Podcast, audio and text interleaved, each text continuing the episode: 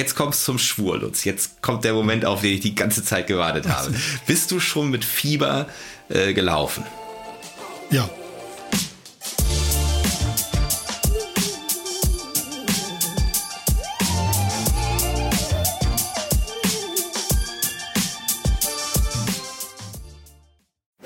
Jeden Winter geht's wieder los. Das Streak-Fieber packt die Lauf-Community. Egal ob Advent-Streak oder Januar-Streak. Streak-Running, also tägliches Laufen, ist für manche LäuferInnen aber keine Phase, sondern ein Lifestyle. So zum Beispiel für Lutz Balschuweit, der seit rund zwölf Jahren jeden einzelnen Tag laufen war. Aber jetzt mal ehrlich, kann das überhaupt gesund sein? Wer könnte uns diese Frage besser beantworten als Sportarzt und Lauffreak Dr. Matthias Marquardt? Wir haben Lutz und Matthias zu uns in den Podcast eingeladen und diskutieren mit ihnen über die Sinnhaftigkeit des Streaklaufens. Lutz teilt seine persönlichen Erfahrungen, Matthias gibt seine Einschätzung. Und wir versuchen die Antworten auf folgende Fragen zu finden. Ab wann wird Streaken gefährlich für den Körper? Und sind StreakläuferInnen eigentlich alle laufsüchtig? Ich bin Elliot von Achilles Running und wünsche euch viel Spaß mit dieser Folge. Herzlich willkommen zu einer neuen Podcast-Folge. Ich freue mich, dieses Mal gleich zwei Gäste begrüßen zu dürfen. Und zwar haben wir wieder den lieben Matthias hier am Start und unseren Streakrunner Lutz. Ich fange mal bei dir an, Matthias. Schön, dass du wieder am Start bist. Wie geht's dir? Ja, hallo Elliot. Mir geht's hervorragend. Ich komme äh, gerade von meinem Training und äh, von einer kurzen Badesession im Mittellandkanal. Oh, okay. Und ähm, gefühlt haben wir ja gerade erst äh, vor kurzem zusammen Podcast gemacht. Richtig. Und ähm, ich glaube, ich hatte die verrückte Idee, dieses Thema Streetrunning ähm, zu thematisieren. Ne? Richtig, du hattest die verrückte Idee. Und hier sind wir jetzt auch schon zu dritt. Äh, du bist also wieder gesund, weil ich erinnere mich, letztes Mal warst du, glaube ich, erkältet und musstest deswegen eine Trainingspause machen. Ja, schrecklich. Ich hatte dreieinhalb Wochen Husten. Ja. Dreieinhalb Wochen Trainingspause. Jetzt endlich wieder Training, endlich wieder Mittel am Kanal. Alles ist gut, ich bin fit. Direkt wieder schön im Kanal baden. Genau, wir haben noch ein zweites Gesicht, beziehungsweise eine zweite Stimme am anderen Ende der Leitung, und zwar den Lutz. Ich freue mich, dass du da bist. Äh, du hast heute wahrscheinlich auch schon deinen äh, täglichen Lauf absolviert, richtig? Ja, absolut, habe ich. Ähm, ich laufe immer morgens um Viertel nach sechs und als erstes mit äh, als Start in den Tag und ja, ich kann mir eigentlich auch nichts anderes mehr vorstellen. Ich mache das mhm. schon so lange und das ist Aufwachen, Schuhe an und raus. Ne? Mhm, wie lang war der Lauf? Ähm, heute ist 17,8. Oh, das ist im, Moment so meine, ist im Moment so meine Standardstrecke. Ja. Hast mal fast einen kleinen Halbmarathon gelaufen am Morgen. Ähm, das wollte ich an der Stelle auch noch erzählen. Das ist eigentlich ganz lustig. Wir sind auf dich tatsächlich gestoßen durch einen Community-Aufruf. Wie gesagt, ne, Matthias hatte die glänzende Idee, dass wir mal über Streakrunning zu dritt sprechen wollen, also auch mit einem Streakrunner und einer Streakrunnerin. Also haben wir in unserer Community gefragt, ob sie Vorschläge haben, welche StreakläuferInnen wir zu uns in den Podcast einladen könnten. Und da fiel sowohl in unserer Community als auch in Matthias Community dein Name. Und deswegen haben wir dich angefragt, du hattest Lust. Und ja, cool, dass wir uns drei jetzt hier zusammengefunden haben, um ein bisschen über Streakrunning zu diskutieren.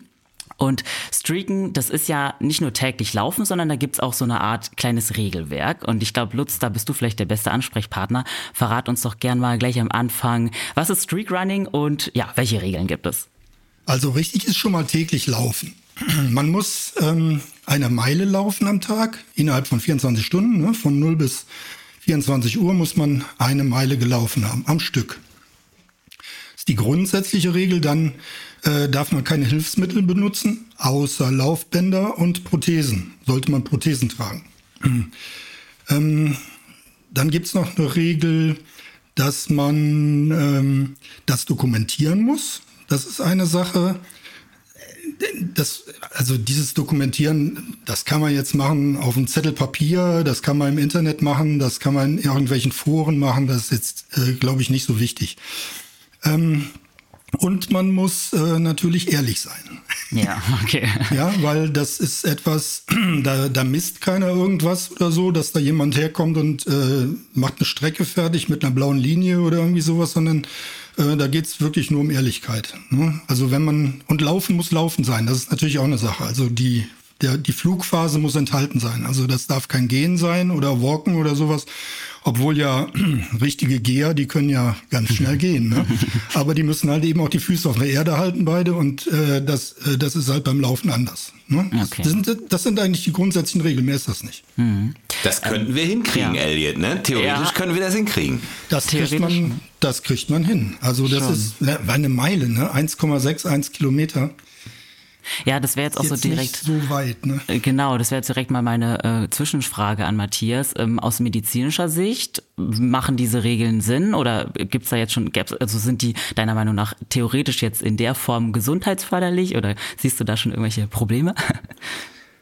Also ich bin, glaube ich, wirklich bei keinem Thema so hin und her gerissen wie beim Streak Running. Das wird uns jetzt die ganze Zeit äh, so begleiten. Aber ich muss vorher noch mal eins sagen. Ähm, ihr, wir sind ja in einem Podcast. Ihr konntet gerade Elliots Gesicht nicht sehen, als Lutz so ausgeführt hat, was so Streak Running ist. Man sah wirklich, man sah das Räderwerk die ganze Zeit so. Ich, ich glaube, ich, ich glaube, ich muss mal streaken. Das sah so aus, Elliot. Ich, ich habe da ich was. auch wirklich ich, noch nicht gemacht. Gut, also ja ist das medizinisch sinnvoll?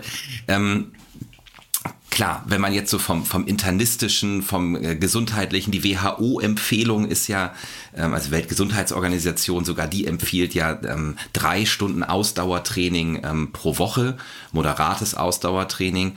Und wenn man jetzt sagen würde, siebenmal anderthalb Kilometer laufen, das sind in der Woche zehn Kilometer, ähm, 10 Kilometer ähm, nehmen wir jetzt mal ganz locker mit einem Achter Schnitt oder so, dann bist du da irgendwie eine Stunde 10 oder was auch immer mhm. unterwegs, hast du noch nicht mal die WHO-Empfehlung für, für Ausdauertraining erfüllt. Ne? Mhm. Insofern, ähm, da spricht jetzt erstmal ganz viel dafür, und ähm, ganz wenig dagegen, sich in so einem Ausmaß zu bewegen. Und ähm, das kann man ja eigentlich der ganzen Bevölkerung nur wünschen, das zu tun. Aber ihr ahnt natürlich schon, äh, wo der Hase im Pfeffer liegt. Ähm, ich hatte neulich Husten, haben wir ja gerade meine Krankengeschichte schon ausgebreitet. Und ähm, da kommt jetzt diese große Zerrissenheit in mir.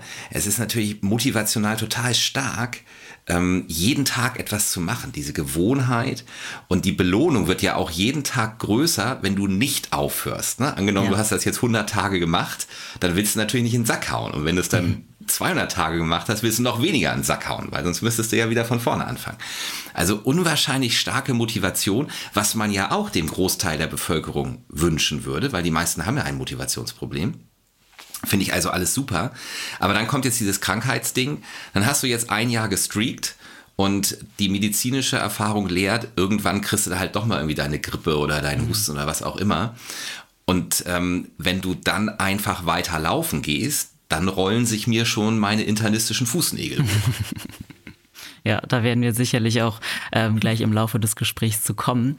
Ähm, vielleicht erstmal nochmal zu Lutz. Erzähl uns doch gern mal so deine Einstiegsgeschichte ins Streaklaufen. Du hast ja sicherlich nicht ja, von 0 auf 100 mit dem fast Halbmarathon angefangen täglich.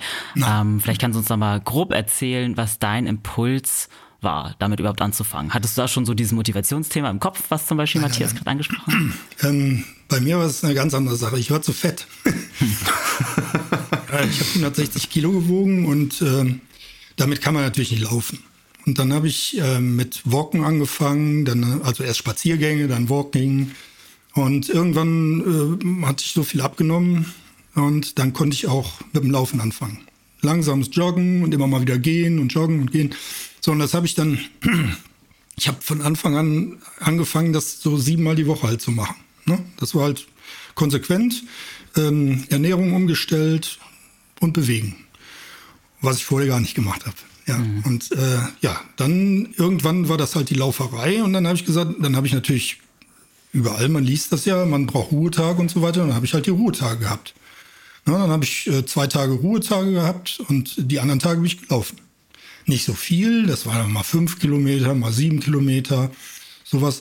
Ja, und dann wurde das, hat sich das immer mehr gesteigert. Der Körper wurde, äh, wurde, also es wurde immer weniger Belastung ich habe das gemerkt, es lief. Ne? Ich hatte ja vorher ein Riesengewicht mitzuschleppen und dann war ich ja nach anderthalb Jahren war ich ja die Hälfte nur noch und dann habe ich halt gesagt, ja, da muss, also das war total leicht für mich. Und dann, ja, dann habe ich halt gesagt, dann fängst halt an, das auch täglich beizubehalten. Und dann habe ich am Anfang, habe ich glaube ich zehn Kilometer Strecken gelaufen, Und immer wenn es mir mal nicht gut war, habe ich mal eine kürzere Strecke gelaufen, aber meistens waren es so um die 10, dann hinterher 15. Und das hat sich dann gesteigert. Ich bin jetzt wieder zurückgegangen. Ich war weit über Halbmarathon, bin ich immer gelaufen morgens Krass. früh. Aber das war mir dann irgendwann auch zu viel und man wird ja älter. Da äh, die Regeneration ist etwas langsamer. Man merkt das auch, also ich merke das zumindest, dass ich am nächsten Tag, bei mir ist das Ziel immer am nächsten Tag wieder laufen zu können. Ohne irgendwelche großartigen Probleme. Ähm, und da war für mich immer so der Gedanke, wenn ich das schaffe, das so einzustellen, dass ich am nächsten Tag wirklich wieder angenehm laufen kann, frei laufen kann, äh, dann, das war immer so mein Ziel. Und deswegen habe ich damit so angefangen, das so zu dosieren. Also nicht direkt, oh, was kannst du alles, sondern so richtig peu à peu da reingewachsen. Ne? Das ist auch meine Empfehlung, mhm. wenn man sowas macht. Mhm, nicht, nicht Vollgas, sondern ja. ja, ganz, ganz, ganz langsam. Und sich auch nicht reizen lassen von jemand, der einen überholt oder sowas. Das ist vollkommen uninteressant. Wenn man streakt, das hat damit nichts zu tun. Ne? Das hat mit diesem Kampf, mit diesem, das ist mein Motto auch, keinen, keinen Wettkampf zu, zu machen. Ganz locker dahin zu laufen, einfach den Körper das Gefühl haben und dahin zu traben, sage ich jetzt mal, dass man danach einfach nochmal los könnte. So muss mhm. das Gefühl sein. Ne? Mhm. Und du streakst jetzt schon seit fast zwölf Jahren, ne? Ja, ja. Ja, also äh, beachtlich. Hast du das von Anfang an eigentlich getrackt oder war nein, das am Anfang nein, noch ja, gar nicht der Gedanke? Doch, doch, getrackt habe ich schon. Ähm, aber das war nicht mein Ziel, äh, überhaupt einen Streak zu machen, sondern für, ich habe ich hab das auch nicht so begriffen, ne? was da, dass das eine, eine extra Sportart ist oder sowas. Sondern ich habe einfach gedacht, naja, du kannst, musst dich halt jeden Tag bewegen, ob du das jetzt laufend machst oder mit dem Rad oder wie auch immer, ist ja mal wurscht. Ich habe dann auch eine Zeit lang habe ich Fahrrad gefahren, nachmittags noch und äh, wandern gegangen. Heute gehe ich nur noch wandern nachmittags, ne? also morgens gehe ich laufen, nachmittags gehe ich wandern und das ist so eine Sache geworden, so eine Routine geworden, ne? wo ich mich so reingefunden habe mit der Zeit. Ne?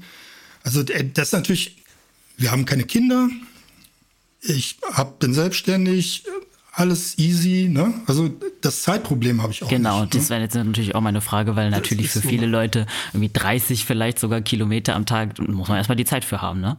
Genau. Ne? Ja. Ich habe es halt dann morgens früh gemacht, ne? Also vom Büro, ne? Einfach Viertel nach sechs mal eben raus, bisschen laufen, wieder zurück, Dusche, fertig, ne? Hm. Okay.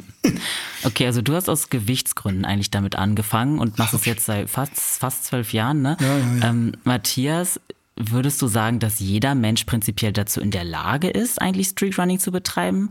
Oder gibt es vielleicht so konstitutionelle, hm, weiß nicht, Probleme oder so, die Leute davon vielleicht abhalten könnten? Weil wir haben ja auch im Gespräch zu zweit mal darüber gesprochen, dass du zum Beispiel denkst, dass du kein Streaker sein könntest. Ja, also äh, wir kommen ja bestimmt gleich noch auf die Frage zurück, ob ähm, Lutz irgendwann in den letzten zwölf Jahren mal krank war. Das finde ich ein sehr interessantes Thema. Aber jetzt erstmal zu deiner Frage zurück.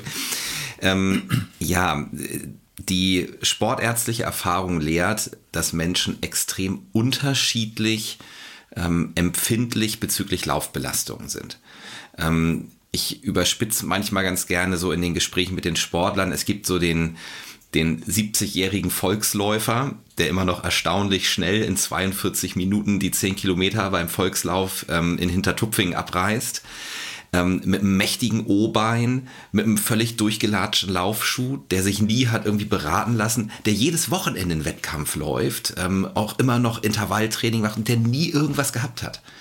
Und das ist das eine Extrem.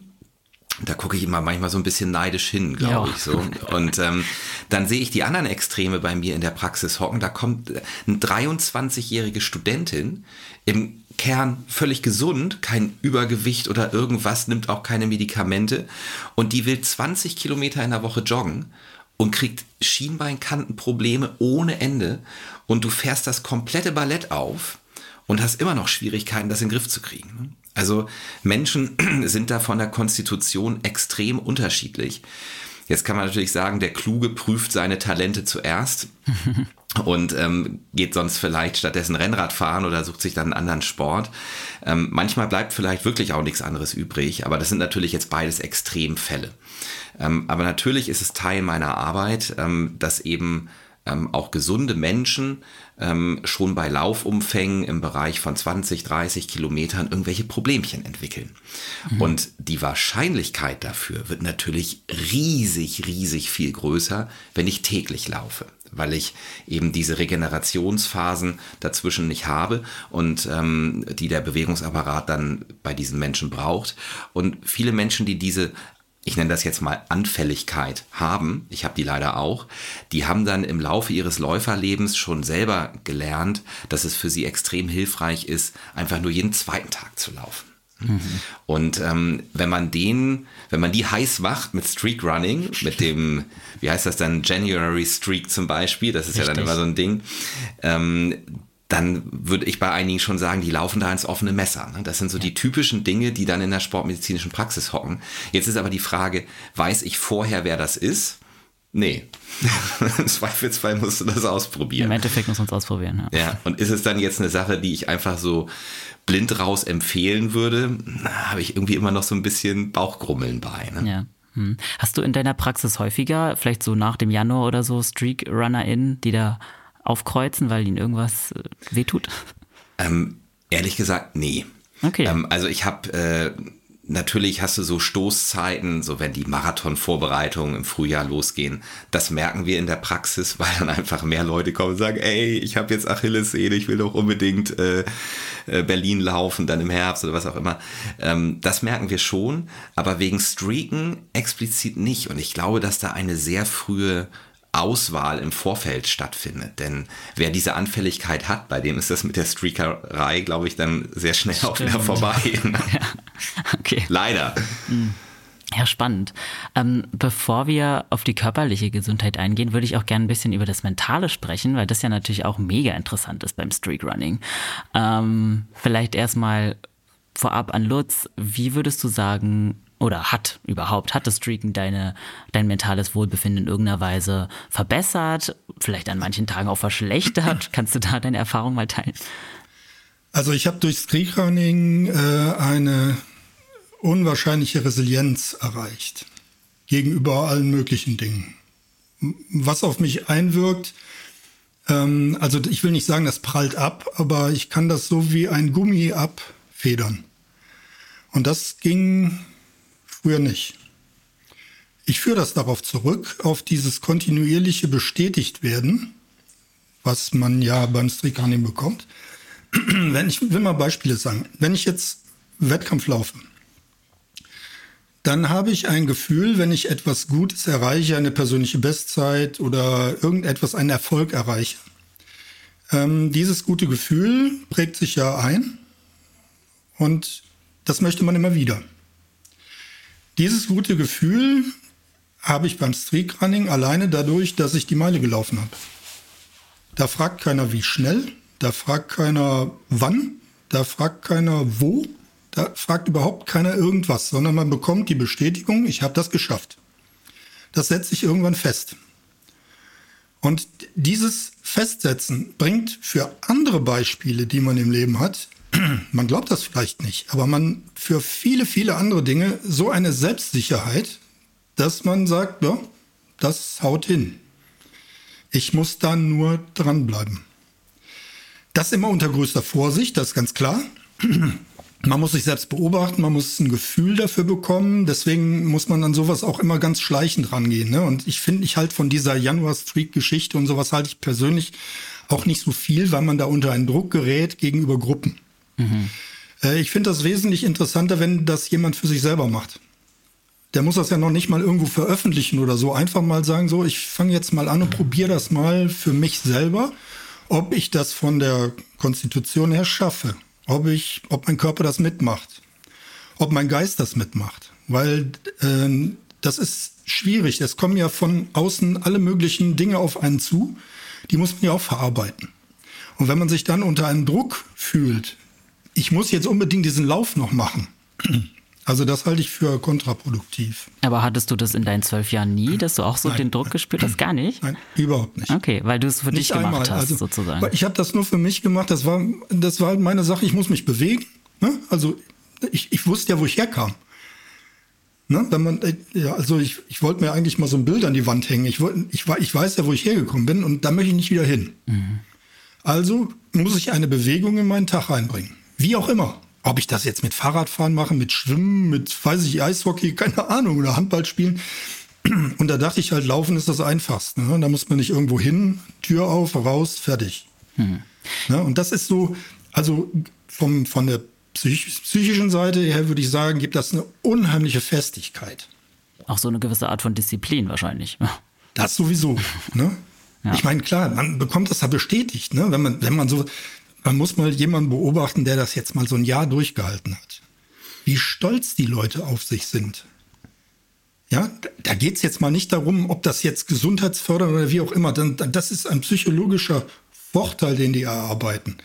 Ja, ob das jetzt ob die dadurch jetzt einen Gewinn haben, nachhaltig, das weiß ich nicht. Also bei mir, ich fühle das so. Für mich ist das nachhaltig sinnvoll. In meinem Leben hat sich unheimlich viel geändert in den letzten zwölf Jahren. Mhm. Aber ich kann jetzt nicht sagen, dass das bei anderen vielleicht auch so ist, aber ich kann es halt nur für mich beschreiben. Ne? Mhm. Wenn Probleme auftauchen, kann ich die wesentlich ruhiger angehen. Ja. Das und auch zu Lösungen kommen. Ne? Mega schön, dass es bei dir so positiv war. Ich frage mich natürlich immer, wie das bei anderen LäuferInnen ist, weil ich ja auch die Läufer-Community so ein bisschen kenne und ich weiß, dass alle immer sehr gerne tracken und auch super heiß sind, eigentlich so oft wie möglich zu laufen. Ähm, ich habe da immer so ein bisschen die Sorge, dass das so eher in Richtung Laufsucht dann ja. abrutscht. Würdest du sagen, würdest du von dir sagen, du bist äh, süchtig nach dem Laufen? Nee, das bin ich nicht. Also ähm, ich habe auch mit dem, mit dem Oliver Stoll darüber schon viel gesprochen. Äh, und äh, äh, es ist eine, also ich gehe ganz gesund daran. Ich habe halt diesen Gedanken nicht. Und ja, wenn bei mir der Streak nicht gehen würde, also ich würde versuchen, ich, ich kann ja mal eine Anekdote erzählen. Ich habe mal ähm, Hepatitis E gehabt. Und ähm, ja, Leber soll man nicht mit Spaß und dann war ich im Krankenhaus und dann haben die das festgestellt und dann haben die gesagt, nee, also Sie dürfen hier bei uns auch nicht mal die Treppe rauf und runter gehen. Da ich sage, aber Sie sehen mich ja selber, also ich fühle mich auch nicht krank. Hm, ne? So, alles, hab nichts. Also nur die Blutwerte, ne? Ja, was machen wir denn da? Ja, ich sag, keine Ahnung. Ich sag, also eigentlich würde ich mich jetzt gern ein bisschen bewegen. Ja, aber das müssen sie auf eigenes Risiko tun. Ne? Da haben die die Hände über den Kopf zusammengeschlagen. Da kamen drei Ärzte ins Zimmer, haben mit mir gesprochen und gesagt, ja, wenn wir sie so ansehen, ja, da müssen sie aber unterschreiben. Dann habe ich das unterschrieben, dann bin ich raus dann habe ich mir die Schuhe angezogen. Und dann bin ich eine Runde ins Krankenhaus gelaufen. Schön langsam. Ein Kumpel von mir ist gekommen, hat mich besucht, der ist mitgejoggt. Ja, und dann habe ich mich wieder ins Bett gelegt. Das ist Wahnsinn ne, Herr Doktor? Das ist einfach eine Sache, die kann man nicht, aber ich habe halt körperlich nichts gemerkt.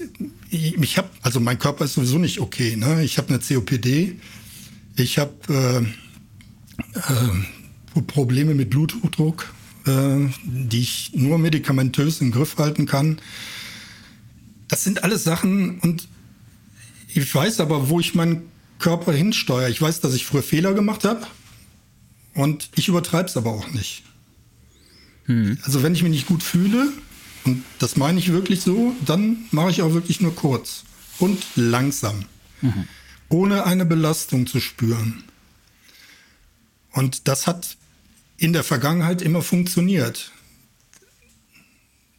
Das kann auch ins Auge gehen. Mhm. Ja. Jetzt könnte ich natürlich sagen, das und das und das und das kann auch ins Auge gehen, aber das mache ich halt nicht, weil ich möchte diese Vergleiche nicht, sondern ich möchte halt einfach für mich selber herausfinden, wie weit kann ich da gehen und was kann ich nicht machen. Ja. Das mit der Leber hat sich dann von selbst erledigt, da gibt es auch nichts zu machen. Das ist wieder glatt gegangen und fertig. Das hätte auch ins Auge gehen können. Mhm. Ne? Ja, Matthias äh, guckt wird schon unruhig. So. Matthias wird unruhig. Was sagst ähm, du zu der so. Geschichte? Ist jetzt, Was ja, sind, so ein paar so. Punkte. Äh, erstmal zum Psychologischen ähm, vielleicht. Ähm, ich meine, wir kennen ja dieses Thema, eine, eine Sache, die man begonnen hat, die einem vielleicht schwerfällt, dem einen schwerer als dem anderen, äh, nicht zu unterbrechen, kennen wir psychologisch ja ganz gut auch vom Thema Diät zum Beispiel.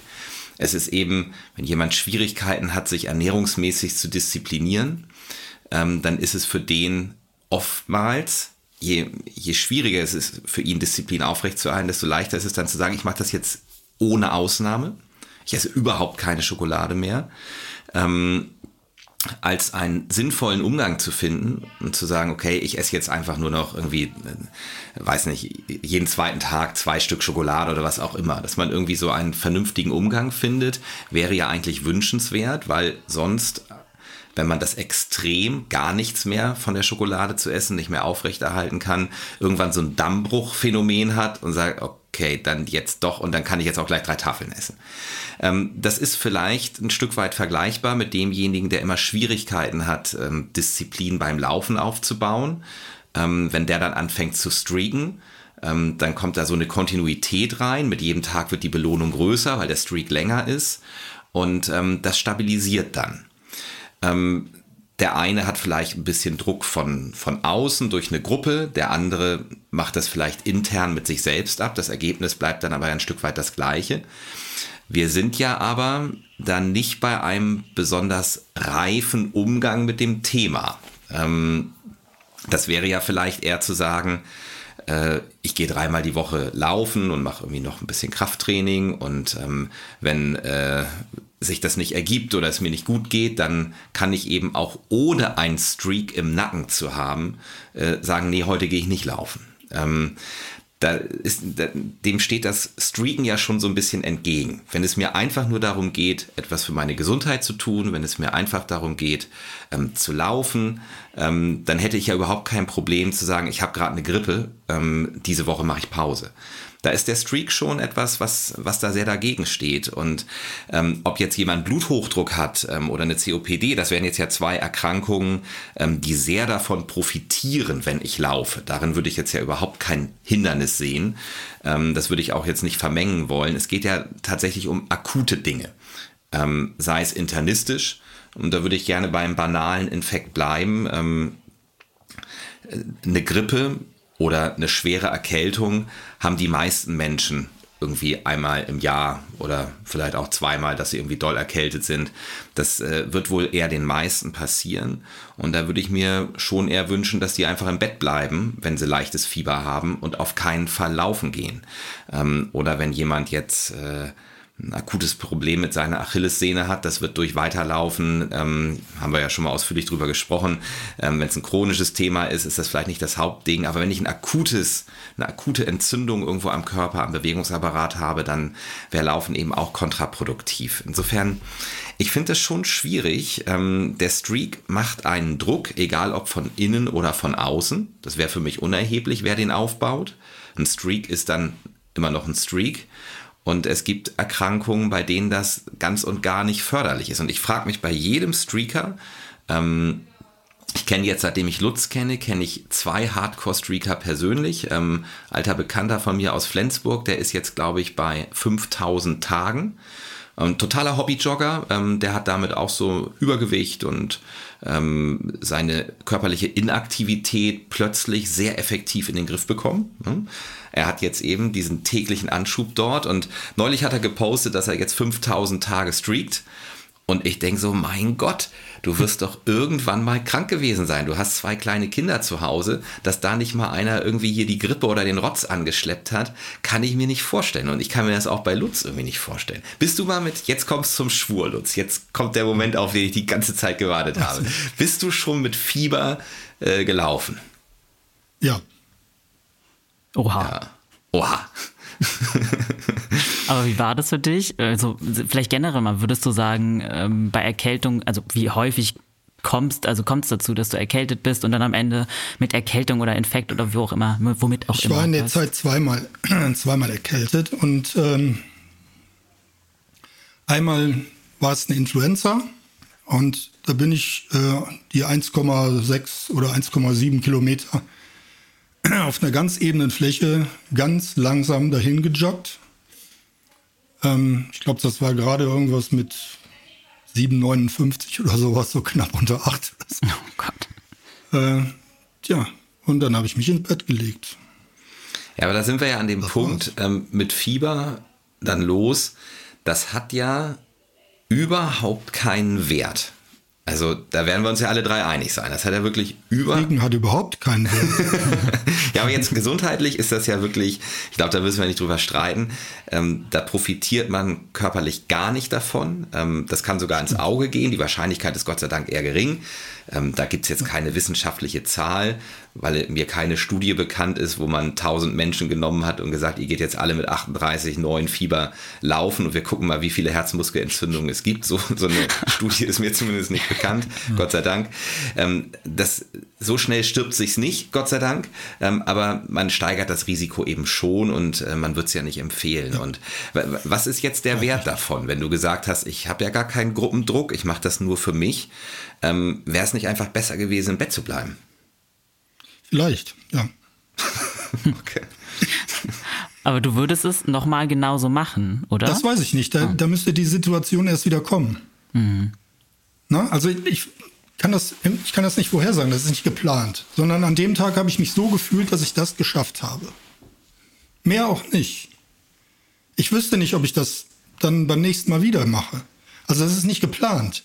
Es ist auch nicht geplant, dass mein Streak ewig läuft, sondern der läuft so lange, bis es nicht mehr geht. Aber das müsste Aus dann, welchen Gründen auch immer. Müsste dann schon was richtig Ernstes sein, oder? Wenn du sogar das bei Fieber... Alles richtig, das ist alles richtig ernst. Also, hm. aber wenn ich mich nicht mehr danach fühle, wenn ich merke, oh, das geht nicht, ja, das, das funktioniert nicht, dann muss ich das aufhören. Ähm, hat sich die Erkältung dann nicht noch länger hingezogen? Das ist halt immer so meine Frage. Man sagt ja, wenn man sich nicht schont, äh, man verlängert damit eher im Endeffekt die Krankheit. Naja, also dadurch, dass ich mich halt nicht hoch belaste, das ist ruckzuck erledigt. Ich habe da sowieso nie viel Theater mit. Hm. Ich meine, zweimal in zwölf Jahren ist ja auch extrem wenig, ne? muss man ja auch dazu sagen, wenn das jetzt so stimmt. Was, wovon ich jetzt mal ausgehe, weil warum würdest du lügen? Ja. Hm. Also ich gehe zum Arzt nur zum Checkup machen regelmäßig. Wie regelmäßig? So mit allem drum und dran. Okay. Ähm, ich gehe jedes Jahr hin, ähm, die üblichen ähm, Blutwerte und so weiter, und dann gehe ich alle zwei Jahre mache ich so einen großen Checkup noch. Da wird das mögliche ähm, Schlaganfallrisiko rauf und runter, das ist ein Riesending, was da abläuft. Mhm. Ja. Matthias, das ist wahrscheinlich äh, löblich, oder? Würdest du das allen Streakrunnern empfehlen, dann vielleicht sich häufiger durchchecken zu lassen? Ähm, ja, alt, den, den Zusammenhang 50, würde ich auch als, jetzt bin ich ja selber Check-up-Arzt und äh, mache das den ganzen Tag, aber ehrlich gesagt würde ich den Zusammenhang so scharf gar nicht sehen. Also ich würde mhm. jedem empfehlen, je nach Gesundheitszustand und Alter natürlich, ähm, alle zwei Jahre sich mal sinnvoll untersuchen zu lassen ähm, mit Ultraschall und Blutwerten und Belastungs-EKG. Das macht gerade für Sportler Sinn. Wenn Erkrankungen da sind, wie ein Bluthochdruck ähm, oder andere Dinge, dann macht man sowas in der Regel auch jährlich.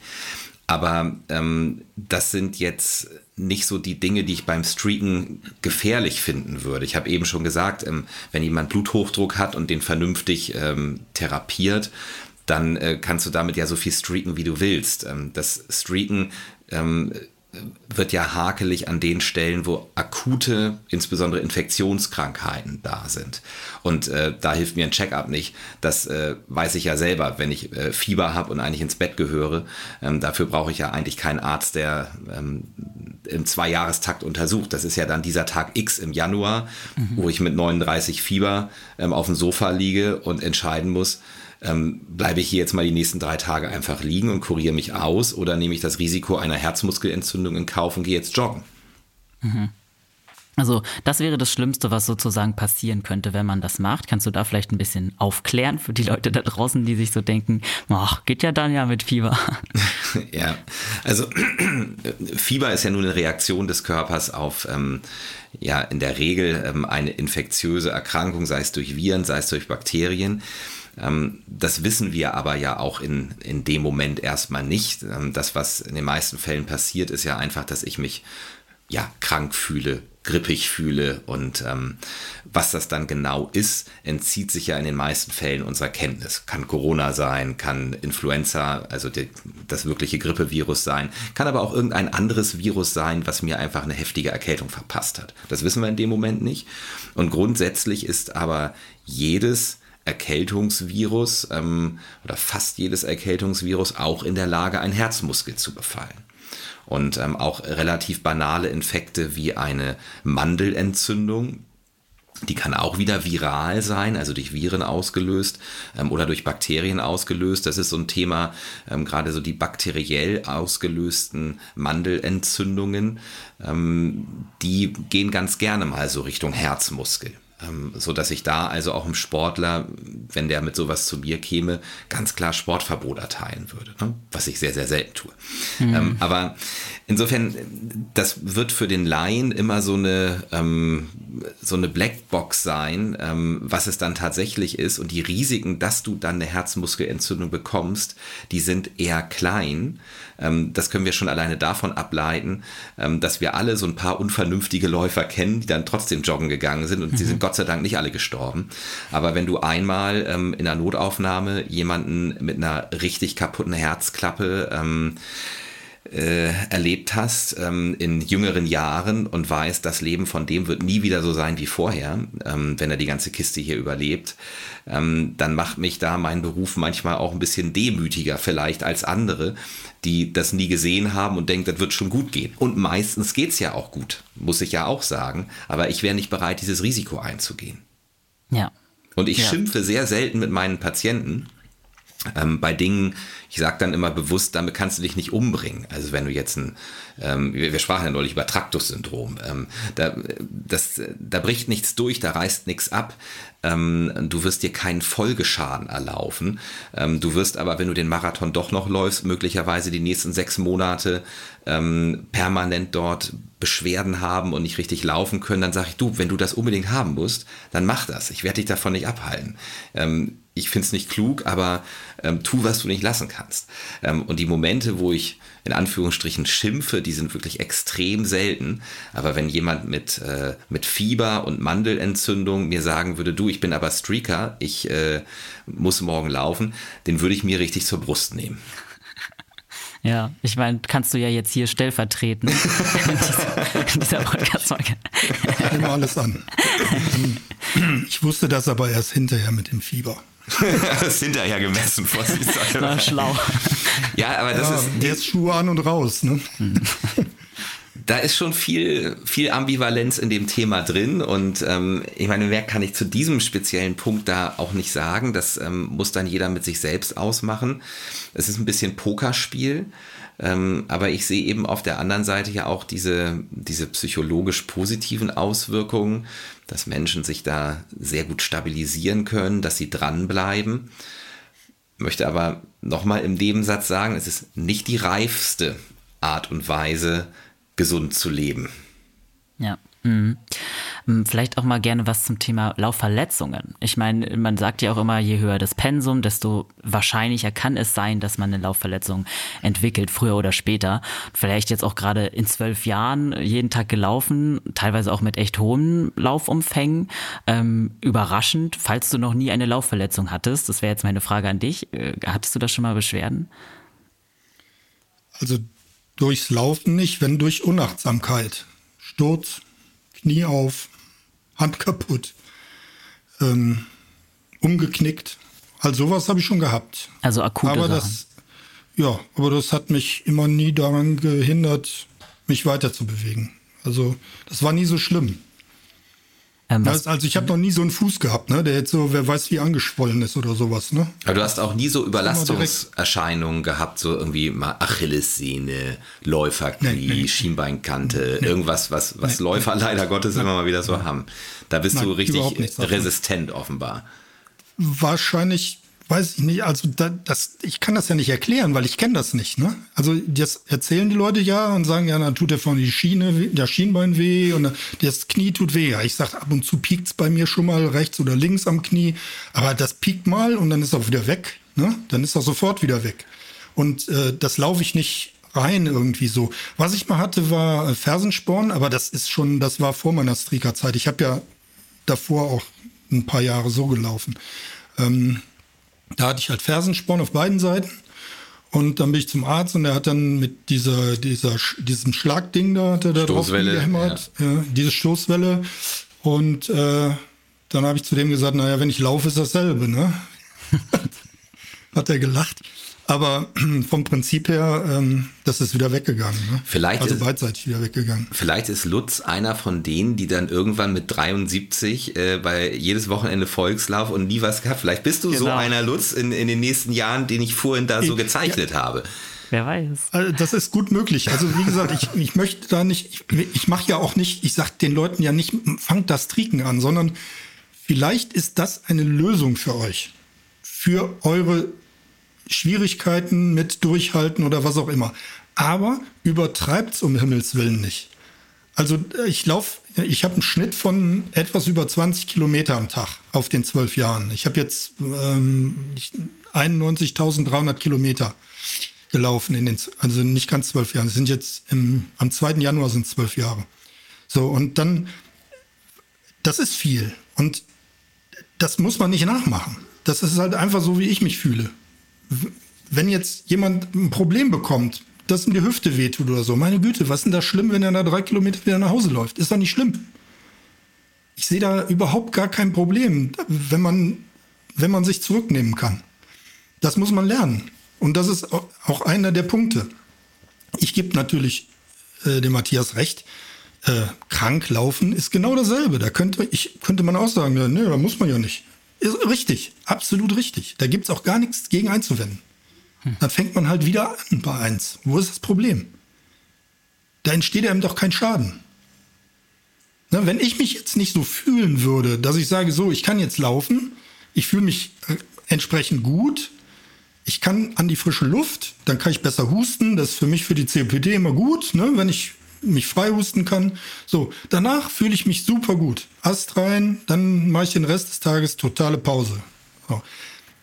Das ist für mich, passt das. Ob das jetzt für andere passt, kann ich nicht sagen. Also da gibt es nicht so eine, ich stehe da genau immer in diesem selben Zwiespalt, ist das jetzt richtig oder ist das falsch? Immer. Hm. Das ist immer für mich auch die Frage, ist das jetzt, machst du das jetzt gut oder für dich oder machst du das nicht gut für dich? Und dann wäge ich das ab dann, bis jetzt hat es immer so funktioniert. Ne? Wie gesagt, man, das ist immer so ein Grad, ne, den man geht. Wo hat man den nicht? Ne? Ja, jetzt kann Lutz das natürlich jeden Tag für sich neu bewenden. Ähm, das ist ja auch in Ordnung, dass er das für sich entscheidet und ähm, damit so umgeht.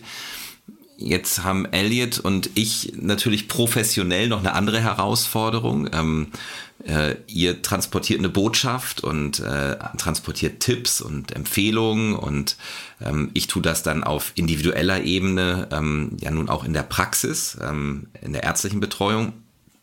Und auch da bleibt meine Zerrissenheit ein Stück weit bestehen, denn wenn ich jetzt Menschen habe, die vielleicht 10, 20, 30 Kilo Übergewicht haben und immer wieder Schwierigkeiten haben, sich dort im sportlichen Training zu stabilisieren, dass da eine Motivation erhalten bleibt, da habe ich oftmals auch schon gedacht, so Mensch, vielleicht wäre Streaken für die eine dolle Sache, ähm, weil sie sich eben mit jedem Tag, den sie es länger gemacht haben, ähm, ein ja, größeres motivationales Polster aufbauen, was sie selber nicht wieder aufgeben wollen.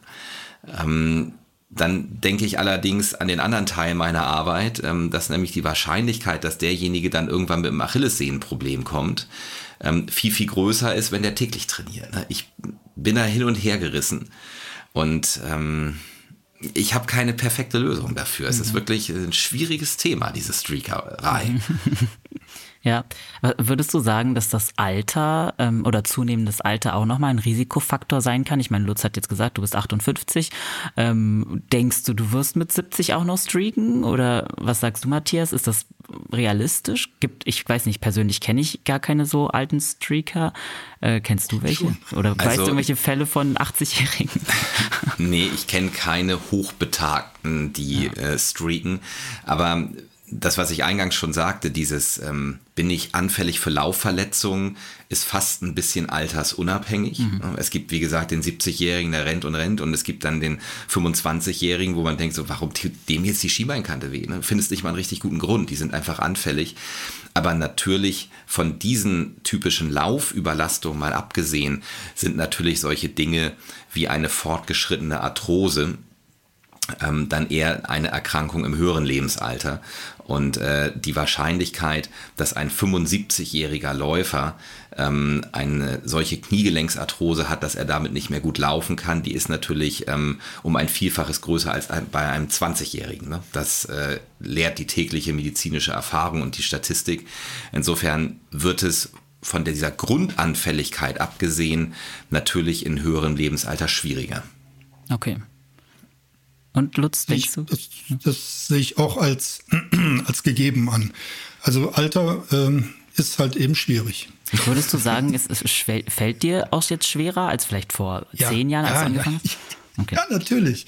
Na, also das ist für mich, ähm, der ja nun, ich, ich spüre es ja jeden Tag. Ne? Ich spüre ja jeden Tag den Unterschied und da merkt man auch, dass die, wie, die Regeneration, habe ich ja anfangs schon mal erwähnt, dauert wesentlich länger. Ne? Das heißt, der Körper ähm, ob ich jetzt nachmittags noch 12 Kilometer, 50 Kilometer gewandert habe oder ob ich nur 5 Kilometer gewandert habe, dann merke ich jetzt einen Unterschied. Den habe ich vor fünf oder sieben Jahren nicht gemerkt. Ja, also man merkt schon, dass man, das wird alles so ein bisschen zusammengedampft. Ne? Das, mhm.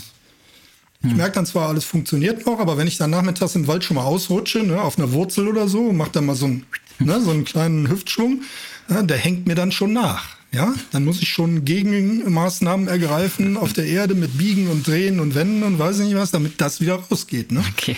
Alles würde ich mir sonst am nächsten Tag reinlaufen. Ne? Elliot hört den alten Männern empathisch zu. Äh, wie, wie, alt bist du, Elliot? Ich bin 27. Wow. Ja, ich bin, ich bin 46 und ähm, ich habe das jetzt ja auch am eigenen Leib erlebt mit diesem Älterwerden ein Stück weit. Mit 20 denkst du ja, du bist komplett unverwundbar. Ne? Da, ich habe auch wirklich dann beim Schwimmtraining früher im Triathlon dachte ich immer, diese Familienväter mit Mitte 40, so, die sind einfach nicht hart genug. Die müssen mal, was, das sind alles Luschen, die müssen mal härter trainieren ähm, so, dann heißt es ja mit 30, gibt es ja immer so Sprüche, wird alles schlechter. Und ich dachte so, als ich 30 wurde, ich habe nichts gemerkt. Ne? Ich war auch mit 30 noch unverwundbar. Es werden ja auch viele Weltrekorde, werden ja nach der 30 dann eben erst äh, absolviert im Ausdauersport. Und dachte ich so, das geht immer so weiter. Ähm, du bleibst unverwundbar. Aber der Hammer fällt mit 40, ey, ihr tragst hier schon mal im Kalender ein. ähm, das sind so die Momente, wo du irgendwie so ein Lauftraining gemacht hast. Ähm, was du so von früher kennst, irgendwie warst auf der Bahn, bist achtmal tausend gelaufen oder sowas und denkst dann am nächsten Montag, scheiße, ich glaube, ich brauche einfach einen Ruhetag. Und du hast mhm. früher nie welche gemacht. Du denkst einfach, nee, ich bleib jetzt hier und mache ein Nickerchen auf dem Sofa und ich gehe morgen wieder trainieren. Mir tut alles weh. und ähm, ja, so dieses Abwägen, bin ich faul ähm, oder brauche ich einfach wirklich mehr Regeneration, was ja de facto so ist.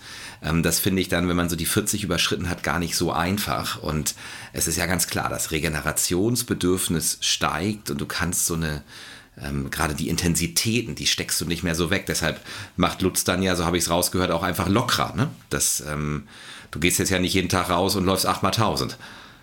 Nein, nein, nein, auf keinen Fall. Ja, vielleicht ja, sprechen das, wir dann an der Stelle auch gleich über Regeneration. Gerne, erzähl ja. doch mal, wie würdest du, was machst du für Regenerationsmaßnahmen so? Also bei mir ist das, wie gesagt, dass ich dann weniger am Tag mich bewege. Ne? Das, also ich mache ähm, dann meine Gymnastik nach dem Laufen. Danach mache ich aber nur noch Ruhe. Ja? Ich gehe vielleicht mal noch ein bisschen spazieren, aber nicht mehr richtig in die Wälder hier. Ne? So, und dann sind das vielleicht auch mal nur vier oder fünf Kilometer, die ich nachmittags mit dem Hund drehe, anstatt sonst zehn oder 15. Mhm. Das ist ein Unterschied. Wobei mich das Wandern ähm, mehr belastet als das Laufen. Ah, weil es daher auch, hoch und runter geht, oder? Ja, weil hier geht es immer nur, ich wohne im Bergischen Land und hier geht es nur rauf und runter. Okay. Ne? Hier gibt es keine flache Strecke irgendwie. Und ähm, man muss also ständig irgendwo, man hat also immer auf so fünf Kilometer, 200, 300 Höhenmeter. Das geht halt nicht anders. Ne? Und äh, danach bin ich immer kaputt. Ne? Nach dem Wandern bin ich müde. Und da spüre ich aber, ob noch alles funktioniert, ob noch alles gut ist oder ob irgendwo was wehtut. Und wenn was wehtut, dann muss ich das am nächsten Tag beim Lauf schonen. Das heißt, ich muss meinen Laufstil entsprechend ändern, muss die Geschwindigkeit ändern, muss äh, vielleicht auch zwischendurch einfach mal stehen bleiben. Ist auch nicht schlecht. Ne? Einfach mal einen Moment stehen bleiben, bisschen Dehnübungen machen, einen Schluck trinken. Ich habe immer was zu trinken dabei. Ich habe immer einen Laufrucksack dabei, egal ob ich fünf Kilometer oder 20 oder 30 laufe. Ich habe den immer dabei, habe immer einen Müsli-Riegel dabei, immer eine Flasche mit äh, 500 Milliliter Wasser mit Zitronengeschmack drin und das habe ich immer. Also das, das, ich kann das so einstellen. Halt mit der Zeit fühlt man das ja. Ne? Man fühlt ja, bin ich jetzt gut drauf, brauche ich jetzt eine Regeneration oder brauche ich die nicht? Dann merke ich zum Beispiel auch manchmal, dass ich in der zweiten Hälfte des Laufs mich wesentlich besser fühle als in der ersten. Das ist auch immer so ein Fall, wo dann so die körpereigenen Endorphine so ein bisschen zur Wirkung kommen und wo man dann sagt, okay, das muss ich jetzt nächsten Tag ein bisschen zurückfahren, ne, damit ich am Anfang auch wieder ein bisschen mehr besser kann und lockerer laufen kann, als so versteift. Das ist alles so eine Gefühlssache. Man kann das immer so schlecht erklären und das ist mit Sicherheit auch bei jedem Menschen anders.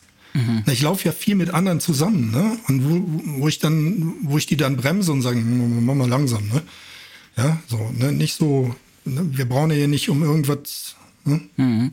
Also so Wettkämpfe und so spielen in deinem Leben auch nicht so die Rolle, ne? Habe ich das richtig Haben noch nie. Okay. Haben noch nie. Also ich habe auch noch nie an einem Wettkampf teilgenommen. Okay. Ich laufe halt morgens meine Strecke und fertig. Weil das wäre jetzt natürlich auch eine Frage für Streak-LäuferInnen da draußen, die auch Wettkämpfe läufe, laufen und natürlich komplett fertig sind am nächsten Tag, aber dann trotzdem noch laufen. Das ist sicherlich nochmal eine ja, das könnte man vielleicht noch etwas kritischer sehen als jemand, der gar keine Wettkämpfe macht, oder Matthias? Ja, äh, ich habe schon immer gesagt, Leute, wenn ihr euch auf einen Wettkampf richtig vorbereitet habt und das Ding voll gelaufen seid, so war das ja früher eigentlich immer. Ne? Vor 30 Jahren haben diejenigen, die sich auf einen Wettkampf vorbereitet haben, das in Anführungsstrichen ernsthaft getan und sind dann Vollgas gelaufen. Das hat sich ja auch verändert. Ne?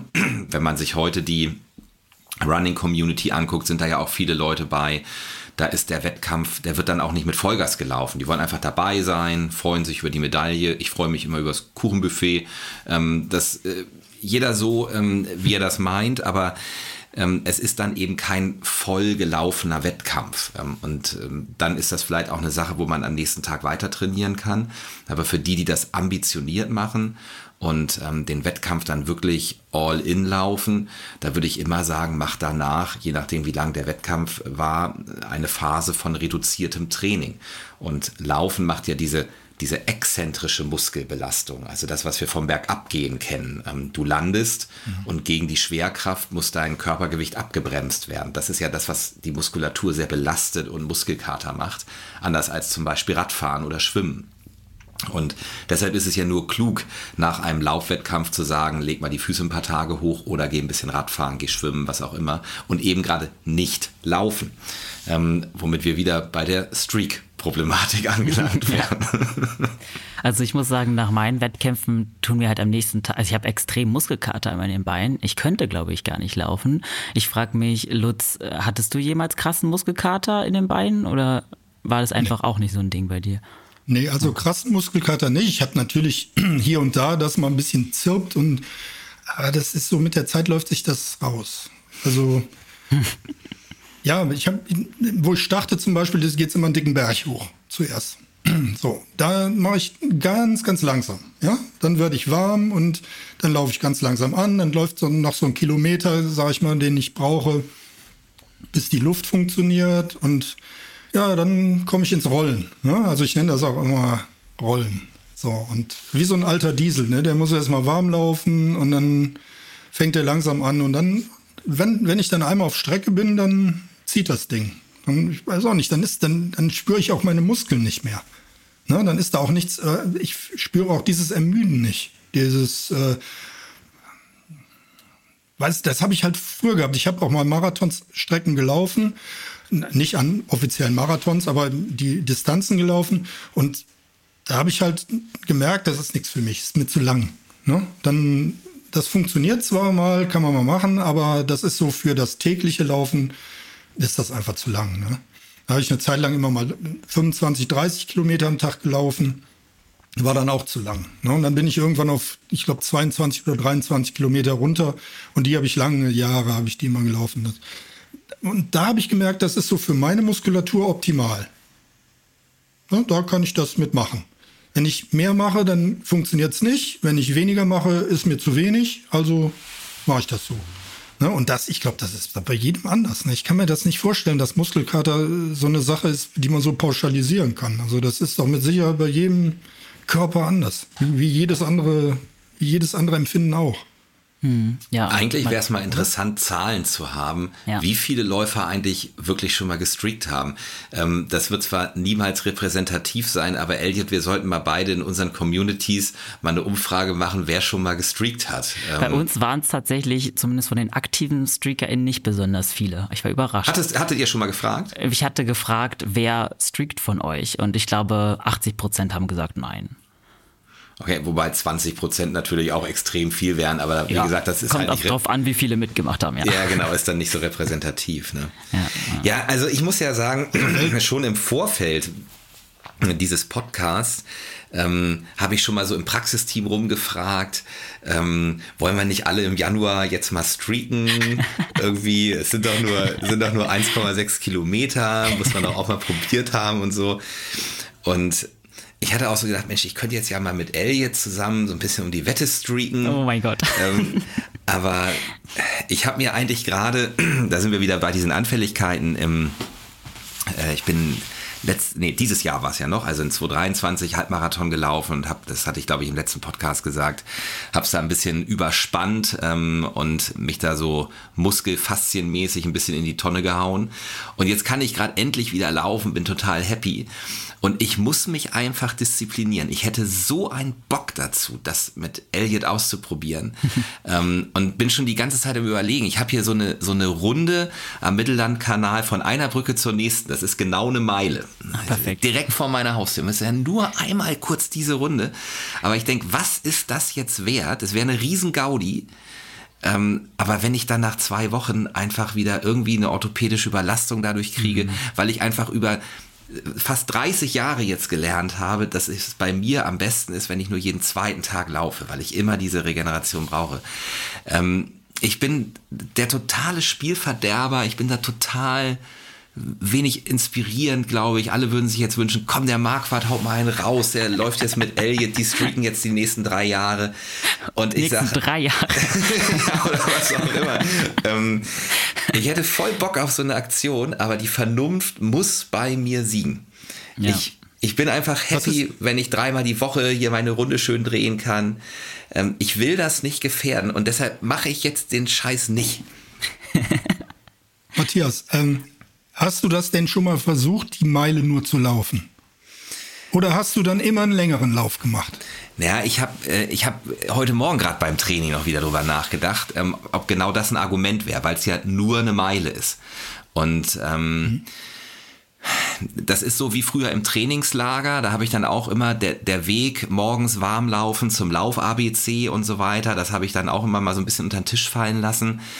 Aber es war immer so eine Gratwanderung. Und nach diesem, nach diesem schrecklichen Sommer, wo ich kaum laufen konnte, ähm, frage ich mich halt, ist es das jetzt überhaupt wert? Ne? Ähm, es wäre irgendwie geil, aber, aber was habe ich denn gewonnen, wenn ich jetzt mit, mit Elliot äh, ein oder zwei Monate jeden Tag eine Meile gelaufen bin? Ich habe ich hab nichts gewonnen. Ich habe wirklich gar nichts gewonnen. Ich hätte Spaß Content. gehabt. Ja, ja, ja Content für, für, die Community. Ja. Äh, wir hätten Spaß, Elliot, oder? Ja. Das hätten wir. Ähm, das bedauere ich auch, dass wir den nicht haben werden, weil ähm, ich kann halt jede Menge ähm, verlieren, ne? indem ich mir wieder irgendwas einhandel und dann wieder Wochen oder Monate ähm, auf der Physioliege verbringe bis... Ähm, nee, ich bin Spielverderber, ich mache es. So, jetzt auch mal, wäre mal so auch eine äh, generelle Frage. Ich habe mich ähm, gewundert, ob das möglich ist. Nehmen wir mal an, wir würden jetzt drei Monate streaken. Würde sich unser, würde unser Körper irgendwann anfangen, schneller zu regenerieren? Also würde unsere Regeneration besser werden oder ist das nicht eine Sache, die ja auf medizinischer Ebene passiert?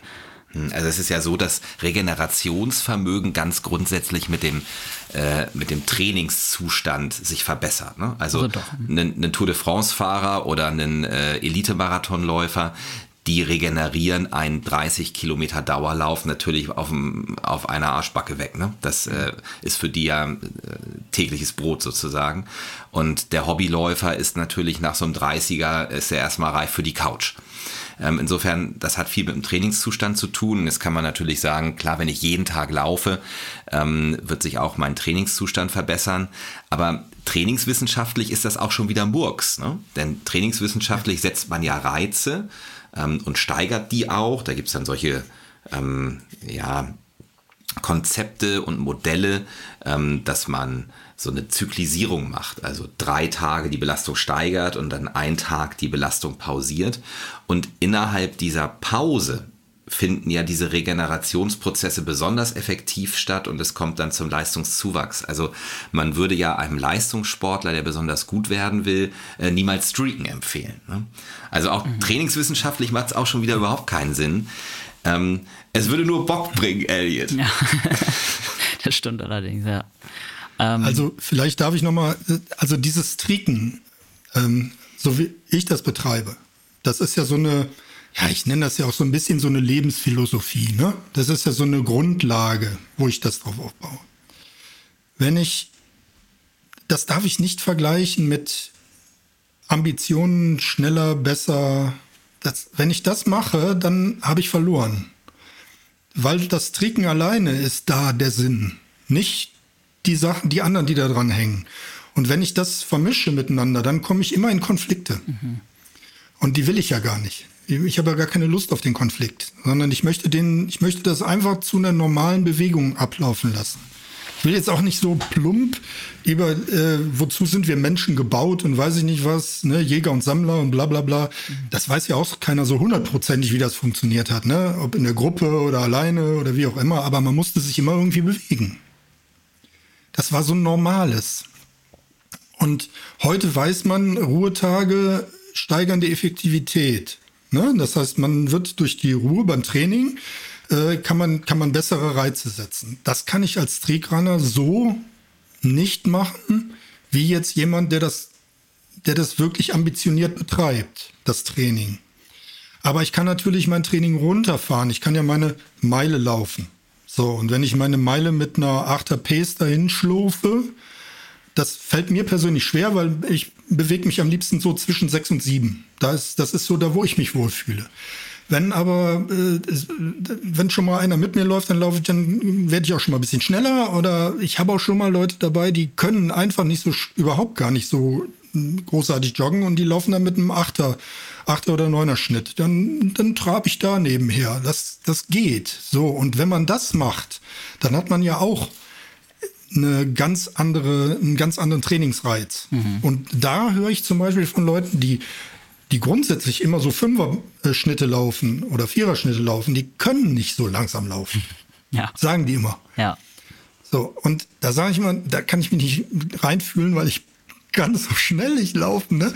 Und das ist immer sowas, wo ich dann versuche, so einen Mittelweg zu finden und zu sagen, naja, probier das doch mal. Probier doch mal schnell zu gehen, ob das funktioniert. Und dann wirst du merken, du kommst automatisch in die Laufbewegung rein. Ne? Weil der Körper das, der, ne, wenn du Läufer bist, dann, dann hat er diesen Vorwärtsdrang. Und wenn du das nicht so übertreibst, wenn du halt nicht immer diesen Absprung so schnell und so fest machst, dann kannst du auch langsam laufen. Ob das jetzt große Vorteile bringt, aber man hört das immer, ne? Ich höre das immer, dass langsam laufen gutes Training wäre für die Ausdauer, für viele.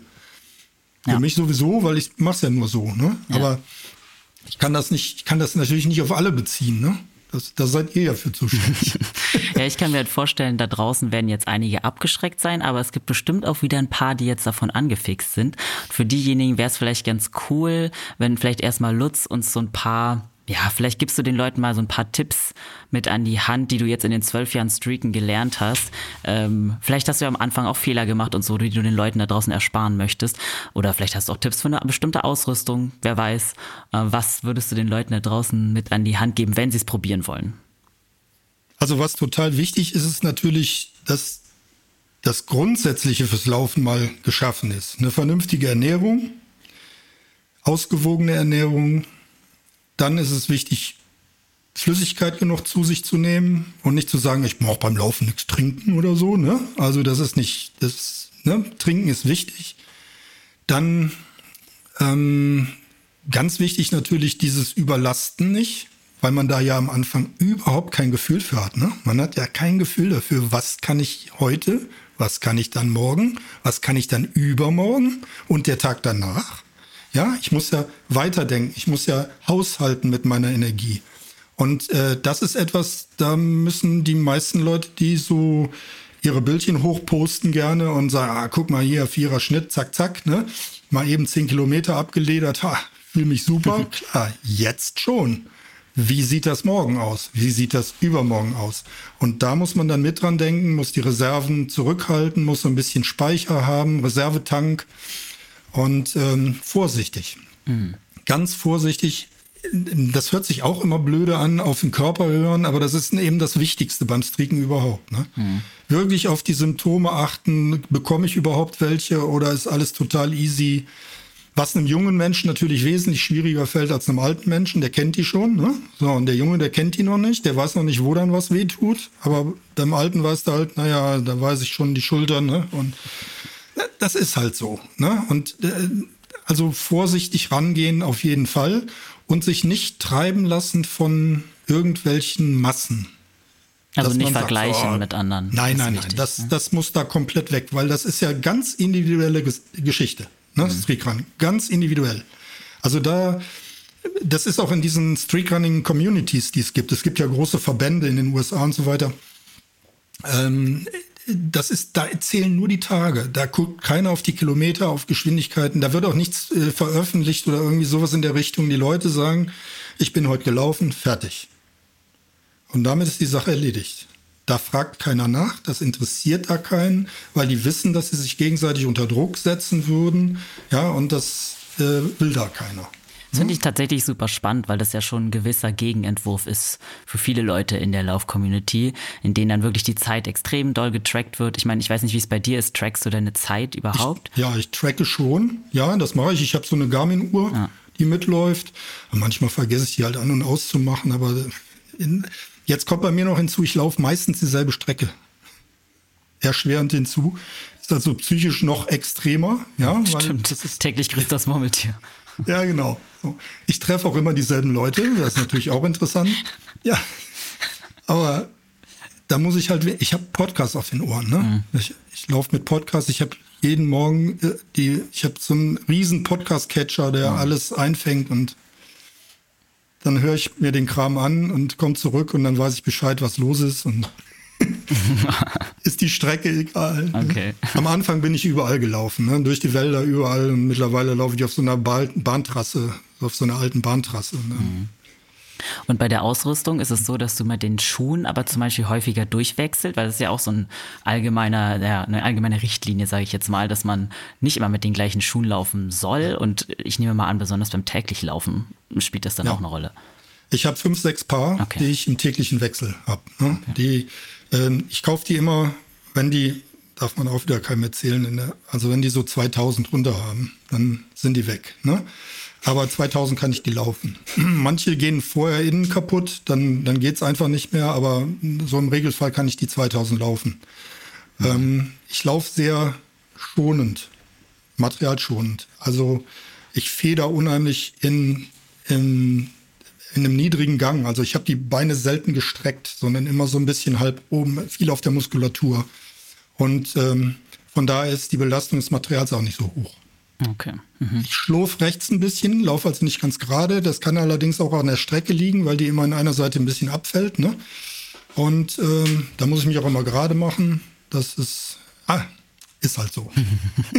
Na, aber Material ansonsten, ich habe einen Laufrucksack um, da habe ich immer, wie gesagt, was zu trinken, Müsli-Riegel drin. Ja, dass wenn mich unter, ich laufe auch nüchtern. Also ich laufe morgens ohne vorher was gegessen zu haben. Ich trinke ähm, 0,2 Wasser vorher. Dann laufe ich los und dann komme ich wieder und dann gibt es Frühstück. Mhm. Also das täglich nüchtern laufen ist ja auch nicht für jede Person was. Das ist ja auch nein, extrem nein. individuell, ob man Hab das verträgt. Ja, genau. Komme ich am besten mit zurecht. Ich kriege, wie gesagt, zwischendurch mal ein Hungergefühl. Dann nehme ich mir so einen Muskelriegel, dann beiße ich da mal rein und dann ist gut. Hm, okay. Ja, dann hm. Matthias, was würdest du sagen? Gibt es ähm, Tipps, die du den StreakerInnen mit an die Hand geben würdest aus ärztlicher Sicht? Vielleicht auch gerade was nochmal so Ernährung angeht, was Regeneration angeht. Wie kann man das noch so bestmöglich vereinen mit so einem crazy Lifestyle, sag ich jetzt mal? Ich glaube, das Wesentlichste ist, wie Lutz ja auch schon gesagt hat, dass, also wenn ich das jetzt unbedingt machen muss, will, muss. meine das zu tun, ähm, es kann ja erstmal wenig sein. Ne? Dann lässt man es wahrscheinlich erstmal sinnvollerweise bei dieser Meile und läuft die sinnvollerweise erstmal langsam und tastet sich da ganz langsam vorwärts. Das ist bestimmt der wichtigste Tipp von allen. Ähm, richtiger Schuh und so weiter klar. Aber Ernährung wird jetzt ja dabei dann auch erstmal noch keine entscheidende Rolle spielen, wenn ich nur eine Meile unterwegs bin.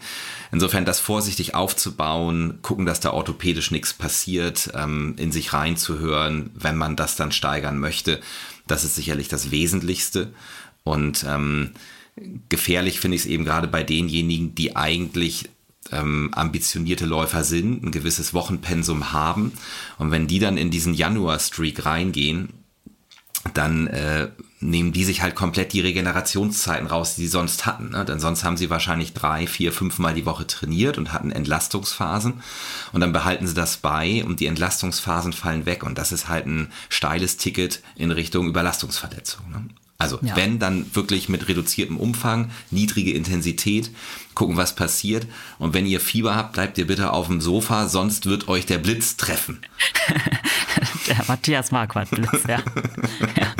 Aber Elliot, ja. du hast jetzt noch gar nicht dich so richtig geäußert mit der Idee. Also ich habe jetzt ja, ich habe ja Entschuldigungen und Argumente en masse, warum ich nicht streaken kann. Ich bedauere es wirklich so ein bisschen. Ich würde es gerne probieren, aber ich werde es aus Vernunftgründen nicht tun.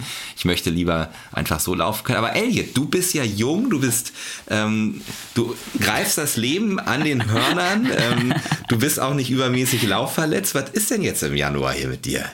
Also tatsächlich haben wir mit der Commun für die Community schon eine andere Challenge äh, für den Januar geplant. Deswegen wird es wahrscheinlich kein, kein Streaken. Ich könnte mir natürlich vorstellen, das dann im Februar zu machen, wenn alle anderen schon wieder mit dem Streaken aufgehört haben.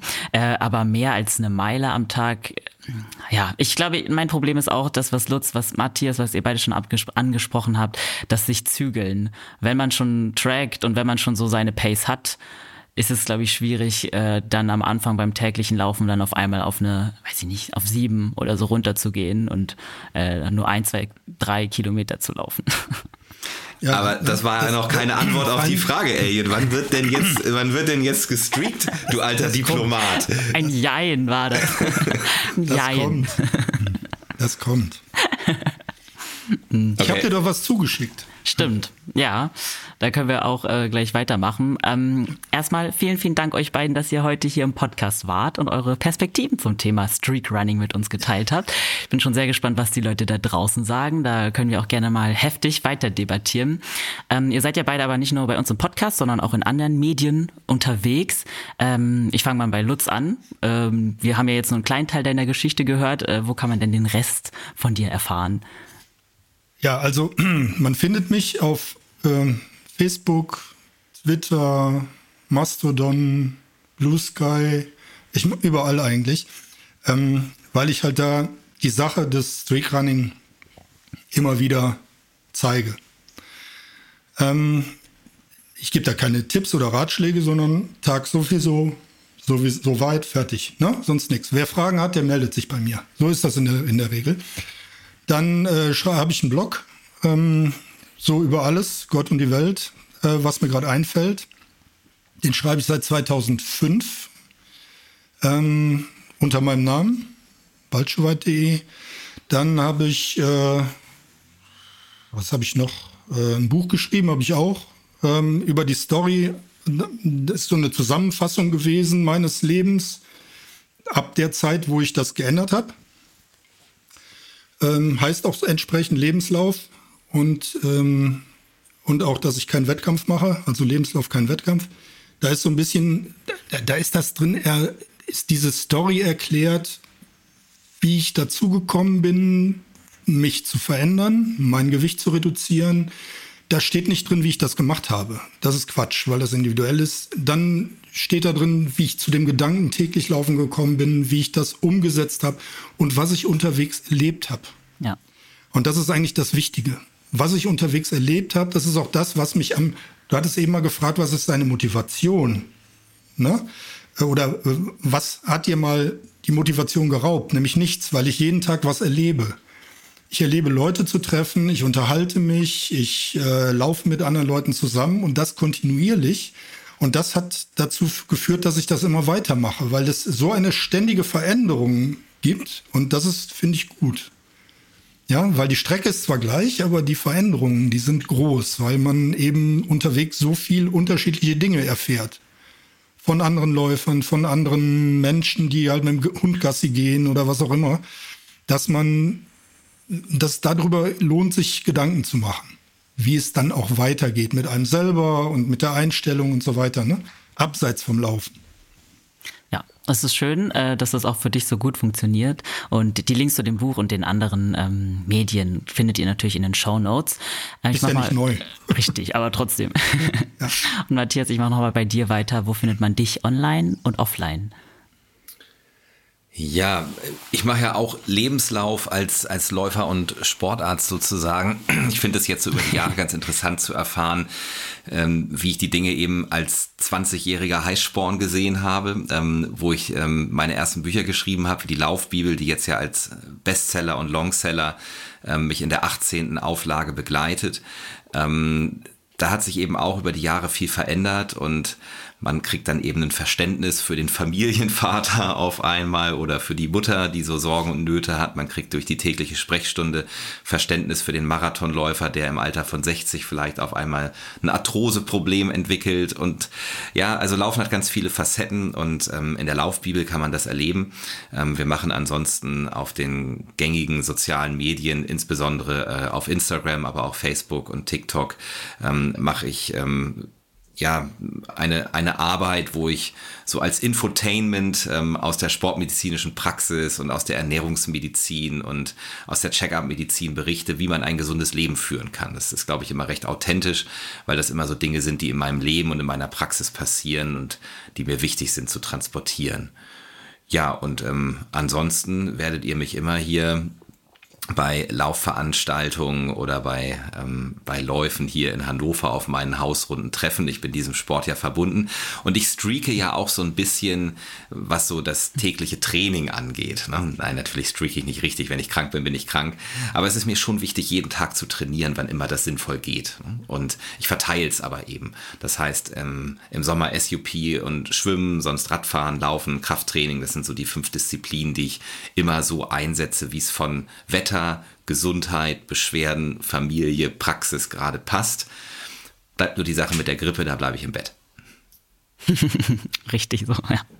Ja, prima. Die Links zu den beiden findet ihr wie immer in den Shownotes dieser Podcast-Folge und ich freue mich, dass ihr dieses Mal wieder zugehört habt. Wie immer freuen wir uns über eine positive Bewertung auf Apple Podcasts oder Spotify und natürlich auch über ein Abo auf unserem Instagram-Account unter achilles.running und schreibt uns da doch gerne auch, was haltet ihr von Streak Running? Wir freuen uns auf eure Meinung und damit bis zum nächsten Mal, bleibt gesund und keep on running.